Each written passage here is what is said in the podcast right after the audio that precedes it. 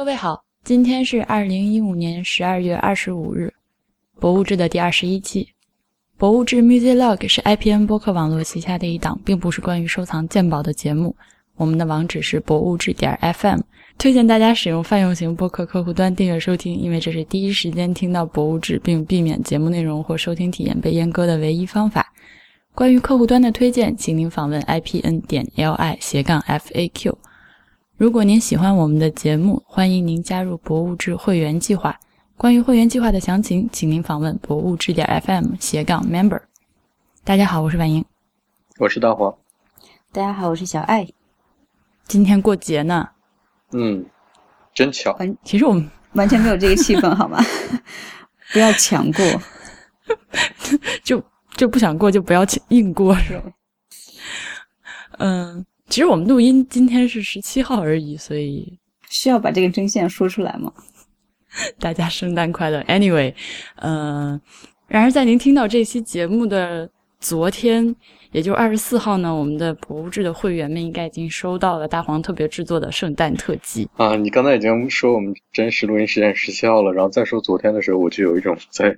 未来和过去之间来回穿梭的感觉。无所谓啊，但是他们确实收到了呀。嗯，呃，所以今天呢，我们中间虽然差了两期，但是上次咱们录完那个你们一定是失散多年的亲兄妹之后呢，就跟大家许了这个愿，说要那个录一下，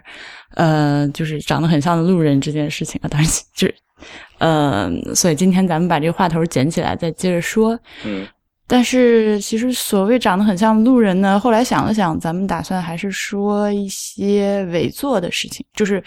仿作和伪作的事情，嗯嗯，因为还挺好玩的，嗯，大黄先跟大家说一下仿作和伪作的区别。嗯，仿作有一种情况是临摹嘛？你是你是指这个仿作吗？嗯，对吧？临摹，我觉得因为绘画或者说雕塑这种，嗯，艺术门类是有门槛的嘛，那门槛就需要你跨过这个门槛，跨过这个门槛，呃，临，我觉得临摹是个很重要的方式。就它是一个学习先辈的经验和他们处理这方面问题的手法的一个好办法。我相信每个艺术家在最初可能都经历过临摹这个阶段。那伪伪作就是另外一回事了。伪作是，呃，就仿这个打引号的仿制一一件作品，然后把这件作品当做真的真当做原作。去获得一些利益吧，是我应该这么这么讲，是不是？这是伪作的概念，就是和临摹是，嗯，临摹就是学习目的，或者是就是自己画着玩的目的，或者是怎么样？对，伪作就是造假，说白了就是造假。对，呃，就是咱们平常说的赝品呗。对，嗯，对。嗯，然后也有一些，不过也好像也有一些，我看到有一些例子是本来是画家自己画着玩的，呃，临摹或者是仿作的作品，后来流落他人之手被当做，呃，被假称正品出卖的倒是也有。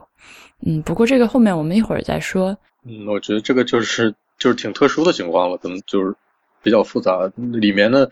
里面介入的这些人他都不清楚彼此之间的那个拿这东西该怎么做。嗯。那今天这个话题其实是，嗯，提出来呢是要更先于咱们上一期，你们一定是失散多年的亲兄妹的。呃，缘起是因为一个老头儿，小老头儿。嗯，这个老头儿，呃，他叫做 Wolfgang，后面那个他那个意大利语的姓应该怎么读啊？万一你知道吗？Bertracci，好吧，就。甭管了，就是这位贝尔特拉奇先生，嗯嗯嗯。然后他他最近呃，因为我我我前一段时间买了一个杂志，那个杂志是德国今年新出的一个杂志，是跟犯罪有关的。然后他有一期里面这是什么奇葩？是奇葩国家出奇葩杂志是吧？它的名字就叫《罪案》。这个杂志的名字，然后它里面，它它，我记得是第三期还是第二期？第二期好像是，然后里面就就说了这件事儿。其实就算是个业内业内新闻吧，就是这个，因为之前因为作伪被判刑的这个贝尔特拉奇，在今年被刑满释放了。嗯，然后就很多很多媒体和杂志都开始讨论他关于他的这传奇经历这件事。所以你可以先介绍一下他的传奇经历好吗？呃，他就是他呃，就是婉莹说的是老头嘛，就是他年龄很大，然后他大概从七八十年代就开始做伪作的这件事这件事情，然后他有两个合伙人，一个合伙人就是他的太太，另外一个合伙人是他的朋友，他的太太和朋友呢是帮他卖画，然后他自己就自己就在家画这些伪作，嗯，据他说他画了特别特别多的作品，但是他最后在法庭上被发。被这件事情东窗事发，在法庭上承认的、确定的就只有十四幅，然后这是因为这十四幅作品呢，他被判了，嗯，就是他们三个人都被判刑了，然后大概是四到六年不等。那那个那个庭审发生在二零一一年，所以今年二零一五年就是陆续的就他他们就出狱了，然后他是刚刚出狱。就是说他他就画伪作画了基本上三十年的时间是吗？嗯。我觉得也不能这么说，因为我们一会儿会提到他他的创作方法，就是，呃，不能说他一直在做这件事，就他可能是 有了那个念想和那个灵感了之后，他就会画一批，然后可能过一段时间又休假一段时间，又去干别的。哎，所以他画伪作的话，你刚刚说他就画了很多嘛？他是就是说只围绕，比如说只专攻一个作家的作品呢，还是说他？基本上可以画很多人的这种作品啊。我觉得这件事就是他特别神奇的一个地方，他不是专攻一个人的作品，他是画很多人的作品，而且还基本上都能就是以假乱真的那种感觉，是吗？就是以假乱真到什么什么程度？就是一个是他自己声称现在很多博物馆里面挂的和在呃艺术品市市场里面流通的作品还没有被发现，另外一个就是嗯他。这件事情败露完全是一个巧合，也不能说巧合吧，就是因为一个很小的点，与他这个画的真伪的那种视觉上的鉴别都没有关系，就是还是没有人发现他的画有问题的。那我们一会儿再说那个点。呃，他他就是他模仿的这些作品，呃，不也不能说没模仿，就作伪的这些作品，从写实到表现主义到更抽象都有，就是他他他能够画一个非常大范围的作品。嗯，他好像我记得他说过波洛克是最容易的。呃，对对对，这货简直，对，在他眼，在他口嘴里面简直就是就是驾轻就熟，这这有什么难的？就拿过来就直接就直接就能给你画一张之类的。所以你知道，我觉得这个人，所以我我看完他的那个纪录片什么的，我他最神奇的一点是一般像这种有这种天才的人吧，嗯。就是精神可能都有点不是很正常，但这个人极其的 sane，他就是脑子非常清楚，很正常，知道自己想要干什么，嗯，的一个，所以我我们就是聊到他的时候，简直就是不能掩饰对这个人的有一种崇拜，崇拜的感觉是吧？就觉得哇，你好棒啊！我记得我之前好像看过一个就是什么自闭症病人的一个公益活动的宣传片，是一个。一个黑人男孩，他就是他就是直升机带着他飞一圈伦敦，他就可以，你只要给他时间，他就可以把所有整个全景画下来那种人。啊，我知道，我知道，所以就是我们他很出名。当时那个江苏台的最强大脑，然后就是有一个对中国就是我知道画那个香港是吧？对，然后呢，他就说他要挑战，然后他就。说为了画画，他放弃了很多，然后他就说他想通过这个，然后去获得他家里的人的认同，然后所以呢，人家就模仿那个，就是让他坐直升机把他带到了香港，然后让他看那个维多利亚港，嗯，然后就是关在屋子里三啊三天还是五天的，然后就让他去去。去凭他的记忆去画，但是最后就是结果比较遗憾，嗯，时间比较短，他最后没有能全部完成，但是他完成的部分的还原度还是相当高的。对，但是他他的问题是，他需要很长的时间去记忆，他其实是靠的一个，甭管是图像记忆还是他用什么特殊方法，他靠的是个记忆力。对，就和你刚才说的那个，就是那种真的偏天才那个稍微会有一些不一样。那个我们就姑且称的是某种天赋吧，因为因为。他可能是其他方面有一些障碍造成的，这方面的神经特别发达之类的，那还是不一样。嗯嗯，对，就是那种图像记忆的人嘛，就是 Sheldon 那种，就是一本书放他面前，他看一遍就不会忘记的那种人，其实也挺痛苦的。这偏了哈，咱们对不起，对不起，聊到那个拉齐上来好吗？我还特别想听那个大黄，就说说他很好奇他是怎么被发现的，因为确实就是。就已经被那种各种博物馆去收藏到这种程度的这样子的一个人，怎么会露出了马脚？他他是他直到被发现之前，嗯，当然了，现在也很多画画作没有被发现。他直到被发现的那那那一点上，几乎没有人怀疑过。呃，当然没有人知道他了，就是没有人怀疑过他画的那些画有问题。他被发发现的那个点是，嗯，他因为要画伪作，这伪作往往都是十七、十八、十九世纪的东西，然后那个时候的呃颜料、画布、画框啊这些都跟现在不一样嘛，所以他就会去找那些呃就是旧的画布、旧的画框，然后然后自己用当时那个年代做颜料的方法，自己做一些颜料来画油画。那这个人是画油画的啊，之前我们可能 没提这件事。他他就他用那些东西，他就完全还原当时的那个材料的情况来来作画。那他当时被发现是因为，呃，他自己做的那个白颜料不够了，然后他就随便，他就比较懒，随便在旁边找了一管，呃，荷兰某品牌的一个一个一管新白的颜料，是在。哎，我能打个岔，我倒不觉得他可能是懒，他可能就是因为你知道一幅画，你一开始画了之后，你中间就不能停，你知道吗？画到这儿，老子就是要用白色。没错，是这样的。但是，但是问题就是，他如果准备画这样画，他有心里有个估计，他会提前做很多出来嘛。所以那个时候甭管了，这这不是那个点了。然后，然后他他就拿了一管新白，那呃，就是白其实分很多种，有新白，有太白。然后呃，我们。一会儿稍微提再回来说颜料的事吧。反正他拿了一管新白，他没有想到那个管新白里面有一点太白，特别微量的太白，然后他就用了。但是太白是他做那个伪作的那个年代没有出现的颜料，嗯，所以后来在那个作品进行一个科学测试的时候，就测出来这里面有太白的颜料，然后这件事才东窗事发。嗯嗯。所以就是你说这个的话，就让我想到，就姑且 称就是这种赝品大师级的人物，在国内的话，其实最有名的就是张大千嘛。然后你就刚才讲，就是说，其实做伪作不单单只是说我画的像，然后就是你的这种你用的纸啊，然后用的颜料啊，然后这些东西全部都是要有非常深的研究，你才能造出百分之百完美的佳作。然后张大千因为。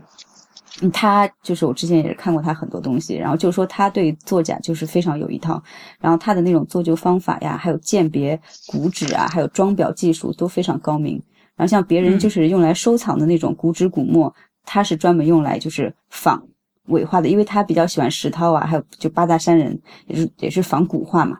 然后呢，有时候就为了就是。需要那种怎么说，古代可能才有的那种质感的笔，他会从国外进口那种牛耳朵上的毛，然后包括还有他用的那个印章也是他自己做。然后呢，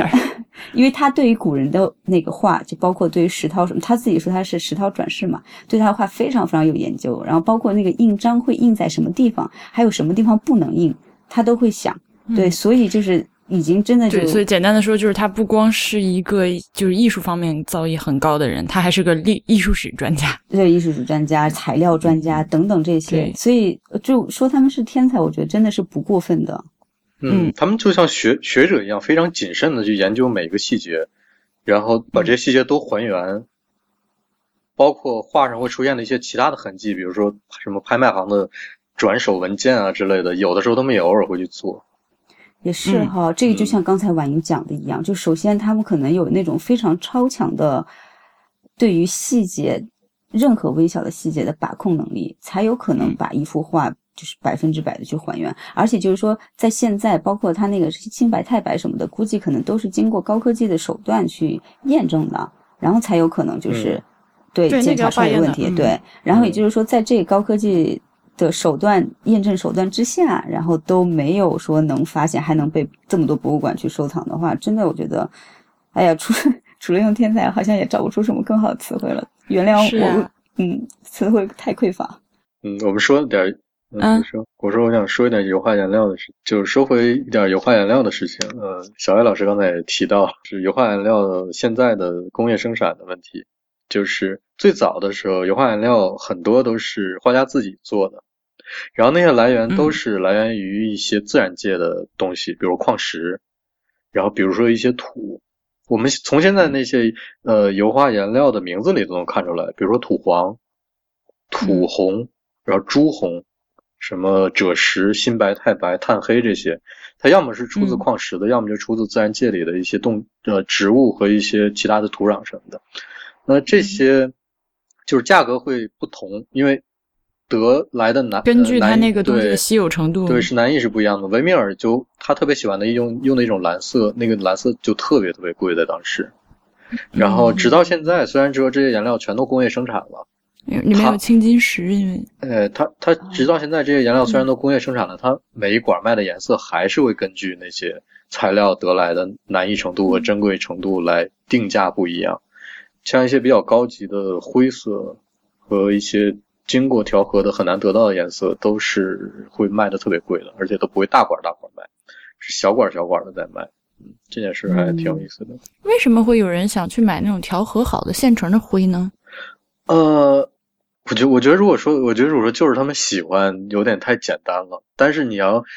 其实就是因为他们喜欢，但是这个要解释这个喜欢的成因，就涉及到很多问题了。就是呃，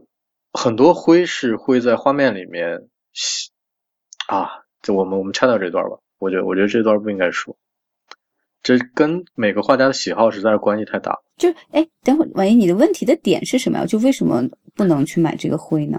婉莹的点大概是说，画家往往都自己在调颜色，然后自己得到喜欢的颜色，对吧？对呀、对，但是比如说有一些灰是能够从直接从矿石里得到的，比较难难得到的灰，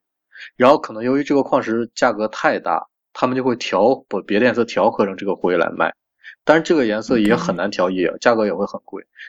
但为什么会买？这就涉及到一个画家喜好的问题。要说画家喜好的这个问题，就就会说好久乱七八糟的东西。就为什么灰比亮色或者比纯色要更好？这个好是打引号的那个这个问题。我知道，嗯，所以我才提这个问题嘛。那你接着说颜料的事情。而且有的牌子它会有一些自己牌子独有的颜料颜色，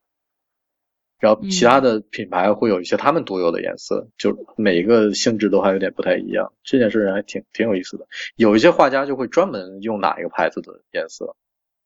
然后有一些画家就无所谓，他就国内国外的都掺着使。比如比如我爸是画油画的，然后他就是什么颜色都无所谓，什么颜料都无所谓，他就都都混在一起用。嗯，嗯。那那你爸的画将来就是比较难以被 鉴定。哎，我觉得不是哎，我觉得我觉得这反而是难以鉴定的。哦，对，你说的是，说的是，对对对。你要是想仿一个明知道大家都用那个牌子的人，你就用那个牌子就好了。否则的话，你得嗯你得找这个人，这个画家虽然说他用很多种牌子，你得搞清楚他究竟用哪些，不用哪些，然后把这些都确定了之后，每一种牌子的颜色你都要去去弄，都要去搞。所以这这这我我不知道，反正你这么一说的话，我第一反应是这种好像更难仿伪作伪造一点你。说的对，你说的对，嗯嗯嗯。那你爸平常在家会画别人的画吗？就是会去画一些仿画吗？不是，就是会去临摹吗？我我小的时候都会画一些临摹的作品。所以你爸你爸爸是画什么风格的啊？他他他一开始是画写实的，就是他们那个年代是画油画，基本上是成成那个苏联的那一套呃东西陈，丹青，我脑子里第一反应是，就像陈丹青说的那样，就是他们会画很多就是苏联那那一系统的东西过来，就直接是那教学系统都是从那儿搬过来的嘛。然后他们对苏联的了解也会比较多，所以早期基本上写实的是比较多的。那现在他已经越来越、越来越越越越抽象了，我觉得。嗯，但这个我就这么说好像挺概括，我说的也挺抽象的，但是呃是嗯是这样的，就是往往说很多画家都是一开始画写实的，画一画之后他觉得写实，要么是已经画够了，要么是他觉得那个东西已经没法足够的表达出他自己要表达那个想法了，他就会开始抽象起来。嗯嗯嗯嗯嗯。那我们刚刚说的这些，就是其实如果呃条件允许的话呢，一幅伪作是有可能被辨别出来的。比如说大黄刚刚提到的颜料，还有小艾老师之前提到的呃画框、画布，呃还有笔触下来的那个各种各样的就是硬件材质上的问题。嗯当然，就是这个画工和风格上的问题呢，恐怕就还是一直到今天都还是要靠专家，就是靠人来去说这个事情嗯最后决定到底 决定所谓是真的还是假的。呃，那像他这些画儿，贝尔特拉奇这些画儿，我就可能有时候会有，可能会有一些听众要问，这个博物馆是怎么就会被骗了？就是就算你真的很天才，做的很到位，但是。这么多，就是那十几幅，呃，那个法庭上他承认的那个油画里面嗯是有非常多，就是我们呃，可能小白们听起来觉得非常权威的博物馆都被他骗了。嗯嗯、就如果你要问他们是为什么会被骗，就是，嗯、就是我刚说的，因为博物馆其实他在决定收一幅画儿的时候呢，呃，他也是需要请专家来鉴定的。然后这个专家有可能是他们管理县城就有的，就是因为大家知道，就是这个艺术史，你学到最后，然后最后可能或者说你就直接就是学这个鉴定的话，都是术业有专攻的。就是鉴定油画的人，你不可能让他去看中国画，这俩不不是连着的。嗯呃，而且尤其是在西方的这些大博物馆里面，他们去鉴定油画呢，通常又是更细。就是我专攻某一个时期的，甚至有些人是我专攻某一个画家某一个时期的画儿，嗯就是你这种东西，你让他去看，他看得出来；你别的给他看，他都不行。所以，呃，在这种博物馆如果没有这方面专家的时候呢，他们就会从外面去请一些专家来看。当然，这就是里面就会出现各种各样的 human error，、嗯，就是对，嗯嗯，而且就是有一个点很重要的，就是蛋黄刚才没有讲，就是那个贝尔特拉奇他不仅仅只是仿现有的作品，他会去无中生有去创作一些所谓的大师的作品。你跟大家说这个吧，所以就是因为他那个无从考证，所以反而就加大了这个鉴定的难度。对对对对对，嗯，我觉得这个是，嗯，怎么说呢？就是嗯。有些人画伪作是他伪作伪造一幅跟那幅画一模一样的作品，但贝尔他其实恰恰不嗯。是，他是会创造两种作品，一种是呃，就是有有些画家死后，他会通过他的呃自己的书信啊，或者说他的一些日记，甚至是他的在当时的一些交易记录留下的凭证，会会列出一个单子来，就是这个画家一共画过哪些画。然后这里面就会有一些缺失的作品，然后贝尔特拉奇会去找这些缺失的作品来画，然后当他画的这个东西无法被人看出来的时候，这个东西不就不就铁板钉钉了吗？然后另外一种是他觉得这个画家会画一些什么，就是他如果是这个画家的话，他会去画一些什么，然后画一些这样的东西来，然后这两种叠在一起，就不存在说我这幅作品存就是某一幅作品这个伪作和真作真真真原作都存在的问问题，就是就他画的这些往往都是那些已经遗失的作品。然后另外一点就是他他的合伙人在销售他的这些作品的时候，编了一个特别合理的故事。就是和二战也有关啊，然后和犹太人也有关啊，就是就是他那个合伙人，啊，就是说怎么辗转，然后这幅画就到了我们手里，这样子有一个对，然后很完整然后这个背景上的所有的 人都是可考的，只不过都死掉了，而且都是他们的，对，都是他们的祖父啊，然后祖母啊这样的什么关系，然后导致最后人们拿的这幅画就是来源没有问题啊，然后东西又没有问题，嗯。都都是有表的，都是都是在列表上的，然后就是这幅画就是失散多年，然后突然就出现了，大家就是这样想，然后嗯这就很具有欺骗性，我觉得。那就所以就是话，就是再倒回来说的话，就是鉴定一幅一个作品的话，就需要非常专业的能力，还有一些怎么说专业的技术。所以可能就是说，真正的去鉴定那些非常完美的伪画的时候，你需要相当多的人力和相当多的时间。所以这并不是每一个博物馆可能都很会具备的一些东西，所以就导致会有一些东西啊，怎么说伪画鉴定不出来，然后再加上有很多很取巧的这个方面，比如说已经没有原作可考的那样子的一些作品，所以就加加加大了鉴定的难度。然后这是为什么？就是现在博物馆里面还有一些难辨真伪的，嗯，对，没错，你总结的挺好的。就是说，博物馆它嗯就鉴定，就是还是人在鉴定，是人就会犯错，大约就是这样。因为因为对，而且没有任何一个专家就能百分之百的就就是在怎么说，再鉴定一个非常非常难、很暧昧的这样子一幅画的时候，其实你真的你就只能是你自己选择相信或者不相信。对，就我们就说，哪怕是蒙娜丽莎，嗯、都大家都觉得，所有的专家都觉得是达芬奇的原作，那他难道不就不存在万分之一的可能性？不是吗？我觉得还是存在的。当然，当然存在。嗯，而且还有一点就是，贝尔塔其实这些画不是说直接就拿给博物馆的，它中间是经历了一些艺术品交易啊，还有一些拍卖公司，这些拍卖公司和这些画商。呃，怎么说呢？他们也是会对这个作品进行鉴定的嘛，但是往往因为这里面含有很多的金钱交易和利益在里面，很多的嗯鉴定的专家或者说这些经手的这些收收藏机构或者说拍卖机构，他们往往是乐见其成的，就是你拿出来一张画，然后说这张画是谁谁画的，这张画是丢失多年的，我们现在找就是。就在我们家，然后你拿出来了，他会乐于相信这个东西是真的，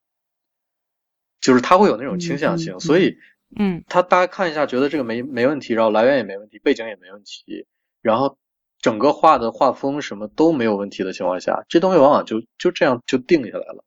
然后当最后博物馆收到这张画的时候，可能是后来又经过捐赠了或者怎么样，那他一看前面的，经过了几次拍卖，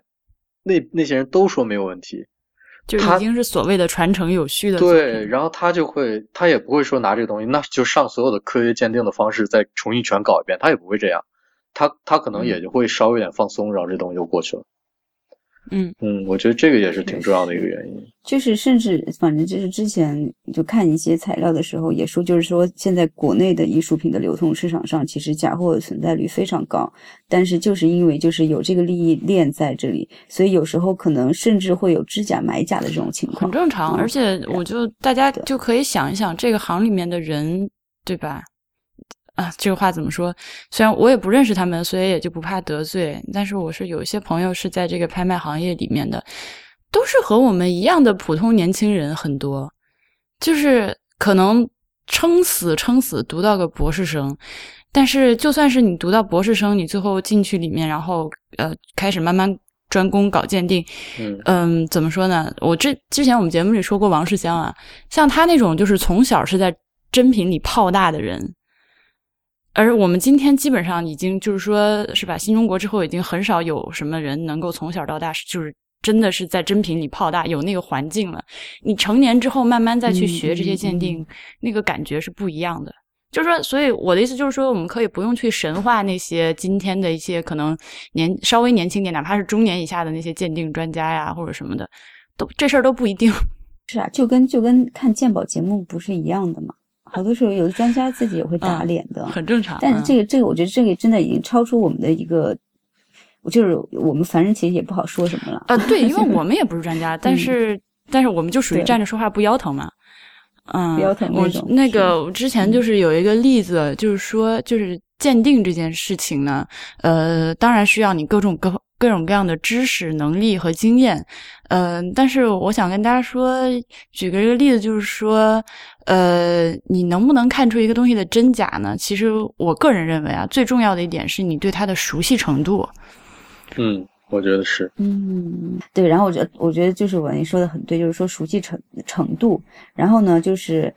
我我们再聊回到张大千哈，因为这个人还挺有意思的。他本人画画是很有天分，而且他有过过目不忘的本事。然后因为他爸爸。哎，反正就是还不是他，嗯，反正就是当时他他的祖辈就非常喜欢那种石涛山水什么的，所以他从小就临摹石川的，呃，就是石涛的这种画作，嗯、然后就凭着他过目不忘的这样子一个记忆力，最后呢，他可以就是分毫不差的能把所有的东西，就是再去怎么说，自己完全就不去看原作，然后去画出来，这就是你刚才说的对一个作品的熟悉程度，嗯、就已经熟悉到怎么说？不不能再熟悉了，嗯，嗯就是这样，对，所以呃，可能举一个大家都能理解的例子，呃，比如说，比如说我们去年全班同学一起去那个渥太华参观参观科学博国家科学博物馆，然后我们班就是一群就是女 nerds 嘛，然后大家背的包都是那种 Jane Sport 的双肩背包，黑色，下面是个鸡皮底儿，哇，就真的是那个形象特别的。呃，然后那大家就存包，那地上就挨个摆了一排五个一模一样的包，你这个时候你找个外人来看，是外人是不可能就分辨出来这五个包谁是谁的，对吧？但是五个包的主人来了，一看就知道这包是我的。为什么呢？就是他对自己的包有一个长年累月的使用，就是你也不能也不一定是长年累月，就是你每天接触它，你对它已经很熟悉了。这个包上哪有个哪有个划痕，哪有个脏东西，哪就是包你经常装东西被撑出来那个形状，它的新旧程度，它的那个。脏的程度，你自己对它是如此的熟悉，就是一眼就知道这是我的。嗯，我换一个给你，对吧？他就是就是这种感觉，所以普通人也是能够达到就是鉴定专家的水平的，只不过可能我们能鉴定的东西是我们的日用品，所以就是我我就是我们大家可以对鉴定这个事情。从某种程度上说，你可以这么去理解，就是说，它并不是一个非常超长的能力，而只是普通人都可以去学，但就是说，你需要花很长的时间和精力去熟悉你所专攻的这个鉴定的领域。嗯，那我我觉得，嗯嗯，当然不排除，肯定我们还是需要一些这种所谓的说天赋。对，我觉得这可能还是有两种需要对比的情况，一种是说我特别熟悉一个作品。然后最后，这当这部作品隔了多少，时隔多少年之后，又拿到我的眼前，我能知道这部画是不是原作。嗯，比如说像我，我可能以后就百分之百能鉴定的是我父亲的作品。嗯，这就就我能直接判断的是不是原作。另外一种就是我以前没有见过这个原作，然后拿过来之后让我判断是不是这个作这个画家在某一时期的作品。这个时候，我觉得除了马云和小艾老师刚才说的需要大量的经验和记忆力之外，呃，还是要有一点天赋的，就是你大概要去理解这部作品是不是对，嗯，哎，所以哦，所以我刚刚突然想到啊，就包括像这个贝尔特拉奇还有张大千这样的人，其实他们即使不画画的话，他们还可以从事 鉴定。他们当然可以，我觉得真的，我觉得我觉得完全可以。对，就是比如像石涛的画这种，我觉得可能张大千才是可能最。最专家、最专的专家。嗯，但是你有这么多的鉴定专家，有这么多的有天赋的能够判断一个作品真伪的人，像贝尔塔奇这种天才，他还是能够骗过，还是把他们都蒙了。他是怎么做到的？所以我们我们就在这想了半天，就觉得最后结论就是还是这个人太牛了，没有别的解释。对他，首先就是他除了像他真的像个历史研究者或者说是艺术史研究者一样，去研究他做的这些要伪作的这些东这些那个作画家的作品之外，呃，他是他他呃他自当然是他自己后来经过一些采访啊和一些陈述，他自己这么说，就是我首先我要画某一个人的作品的时候，我会先跑到博物馆里面，一直坐在。这个人作品前面就一直在那坐着坐着坐坐好久，然后他会去看那里面的每一个笔触，然后每一个颜色的应用，然后每一处每处的细节，把这些都放在脑子里之后，他才可以画。另外一个就是他除了说，呃，画布用当时的，画框用当时的，然后笔，呃，这些什么调色油这些颜料，要么是自己做，要么是都尽量还原当时的情况，他会去。呃，他除了做这些准备工作之外，他还会去做一个是软件上的一个一个方面的准备，就是比如说他要模仿德加的某一时期的作品，比如说德加本来有个绘画列表，然后大概有那么三四张画是在他在某一次某一年，然后去一个法国的海滩度假的时候画的，然后贝尔塔奇就会跑到那个海滩，然后在同样的季节待在那个地方，跟德加待同样的时间。然后他看那个海滩周围的景物，看那些房子，看那些人，看那些天，看那些树，他就想，德加看到了什么，德加会画什么，然后他再去 画德加在那个时期画的东西，然后他还会自己把自己的穿戴啊什么的都搞成德加的样子，就他完全把自己变成那个画家，然后再去再去画，嗯，然后他还会。除了穿戴一样之外，他还会跟德加用同样大号的笔，同样长度的笔，同样什么毛的，我们不管，就是他，他完全就把自己还原成那个人再去画，而且最后就是当他这这些作品出，就是甭管是真的假的，都出来了之后，能够确定的伪作，那些那些鉴定专家会说这样一个结论，就是说，一般的人作伪啊，甭管你水平高不高，你都会有一些那种呃不确定的痕迹，比如你的笔触会有犹豫，会有踌躇，会有那些啊，你你的那些停顿在上面。但是贝尔塔奇就完全没有，非常的流畅。我觉得他气合成的效果，对他他就是把自己完全变成那个人之后，想那个人会做什么事情，然后就完全就变成那个人在画，画完了这个东西之后再拿出来，真的。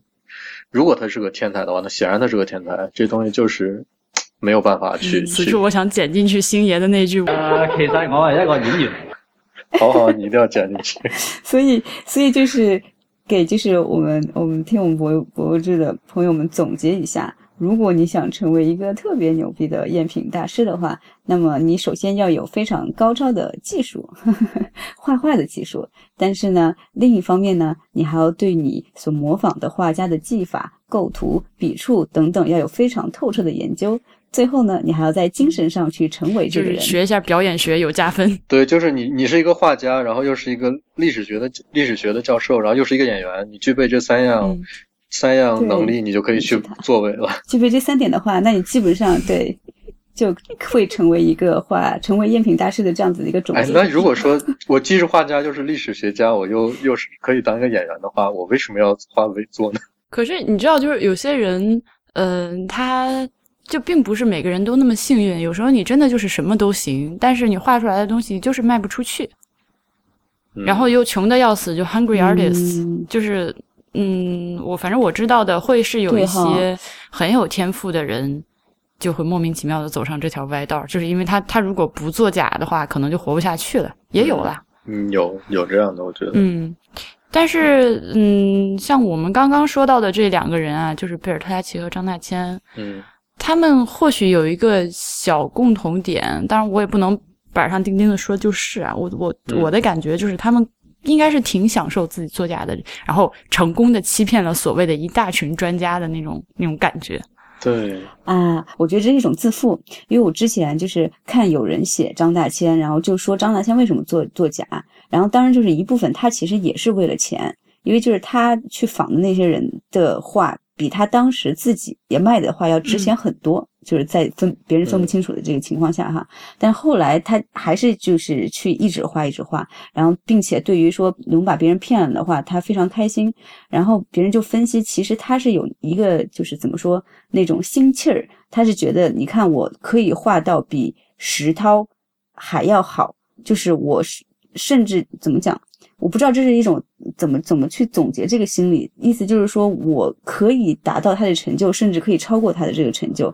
其实是反而就是在在不断的追求一个更高的高度。我觉得这是他们他们自己的一种满足感的达成的途径。嗯，而且就是咱们国家就是，呃，和西方的这个油画界呢，在面对作伪这件事情上，可能态度也不太一样，就是也当然也或许是。我觉得很有可能是因为我对西方的那个艺术史过于无知，但是我们国家这边呢，就是历史上是有这个作伪的传统和文化的，就是作假也是有自己的一套规矩和文化的。嗯，而且而且并不是所有的伪作都会认为是都会被认为是不好的。对他有的时候的评价不是负面的。对，所以就是很模糊的一个概念。就比如说，呃。最最最直接的一个例子就是，我们今天传世看到的《兰亭集序》都不是原作，对吗？都是那除了《兰亭集序》，好像还有别的吧？呃，王王羲之的手边肯定都没有，王羲之的肯定都没有。然后那个《女史箴图》，我们之前说过的，也不是，也是仿作呀，呃，也是临摹本，也是摹本。对，就是我们中国有一有一个摹本的概念。对，就是这个模本呢，你 你说它是复制品也好，你说它是作为也好，反正在当时那个时代，这两者是不是能够区分的那么开的？嗯，它就是一个前印刷时代的复制品，就是人工的尽量还原拷贝那样。对它，对它有一点这个意思。但可能就是说，因为有这个上古的这样子的一个风气，所以就是说，你本身把这个东西能百分之百还原出来，你就你就你就牛，行为就已经具。啊，对对，就具备了这个价值，反而对于他作假这个事情的嗯，反正就是说这三观有点不对，像我们我们三个人现在在这就三观很不正直，就觉得 你作为你作假做得好，你也牛逼。但我们并不鼓励啊，这个但你行为哦。刚说这个就是嗯就是没错，就是上古，就是我中国人就是会有这个传统，就是觉得古代的就是比我们的好。你想，对吧？就是我们会有很多呃，哪怕读到唐宋的一些文章和诗歌的时候，他们也会觉得说，就是当年呃就是春秋时期，甚至更古早的那个什么，呃，我们现在看就已经是那个文明原始时期的那些啊，那个牛逼，那个好，那个才是，是吧？呃，王道乐土，人间天堂，我们现在都不行。嗯就是，不过我直到现在我也觉得中国汉代那东西是最你最猛看，的。对啊，就会就是这种这种这种想法是是根植于我们的文化中的。所以，当你去做伪作、仿作，就是，嗯，就是会被有些东西会被认为比这个东西的真假，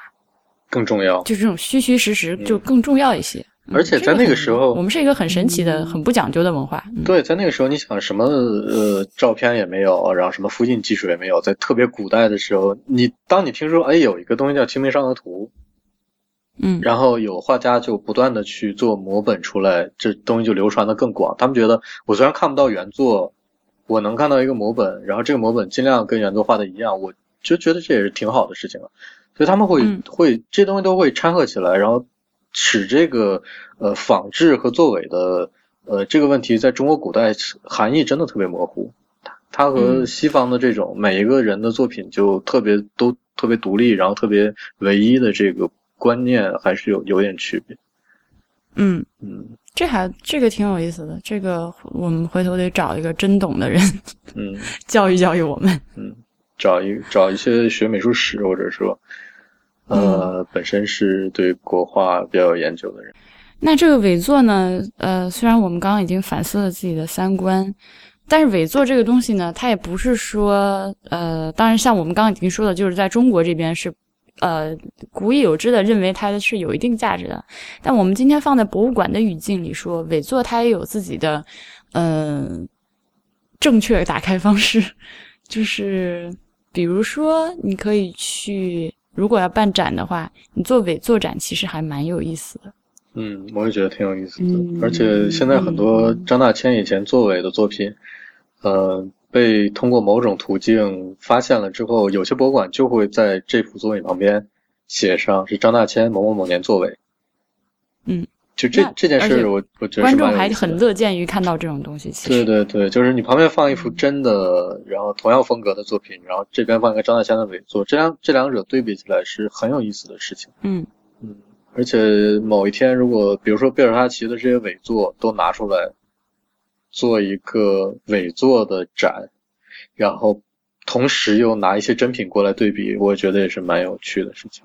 嗯，反正我我如果这个展有的话，我是很想看。嗯，那贝尔塔奇现在在干啥？贝尔塔奇现在他这不是东窗事发又坐了牢嘛？但是他本来是一个无名画家，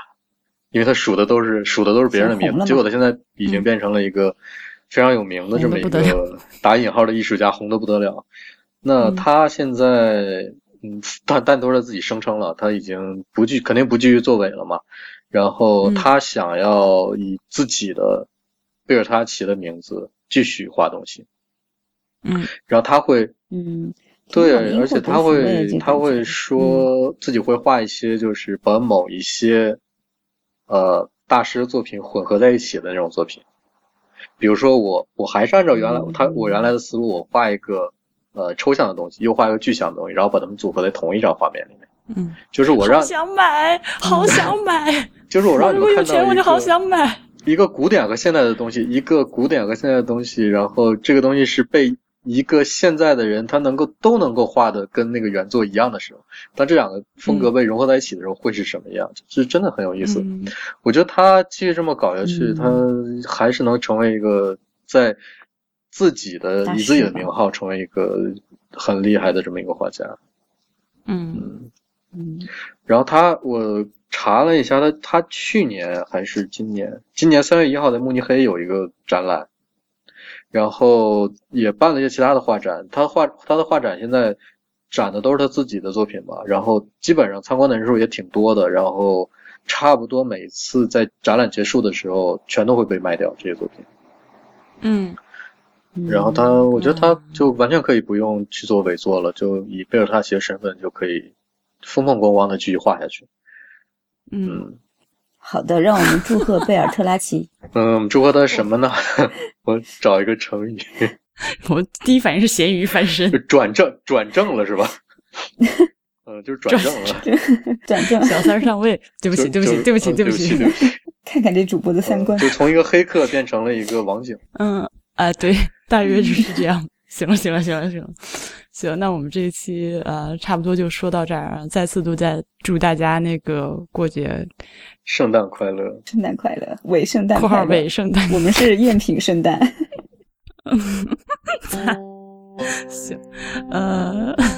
博物志 Music Log 是 IPN 播客网络旗下的节目，我们的网址是博物志点 FM，新浪微博哈是 at 博物志。播客、Twitter 和 Instagram 都是博物志的全拼，特别推荐您关注 Instagram。呃，大家如果很喜欢我们，请入会支持。呃，入会的地址，请您访问博物志点 FM 斜杠 member。如果您有反馈，可以来邮件至博物志 at ipn 点 li。最后，我们也欢迎您收听 IPN 播客网络旗下的其他几档精彩节目：IT 公论、未知道、内核恐慌、太医来了、流行通信、High Story、硬影像、无次元和选美。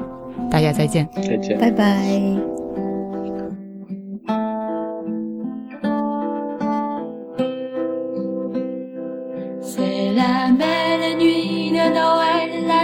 c'est dans son manteau blanc et les yeux levés vers le ciel, à genoux des petits enfants, avant de fermer les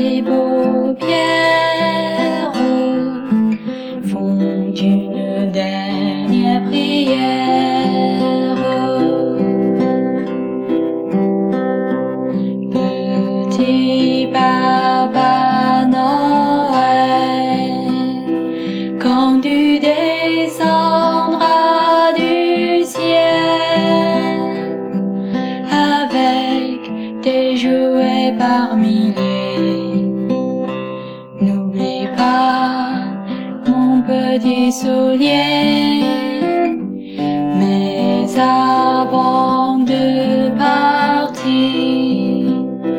il faudra bien de couvrir. Dehors, tu vas avoir si froid. C'est un peu à cause de moi.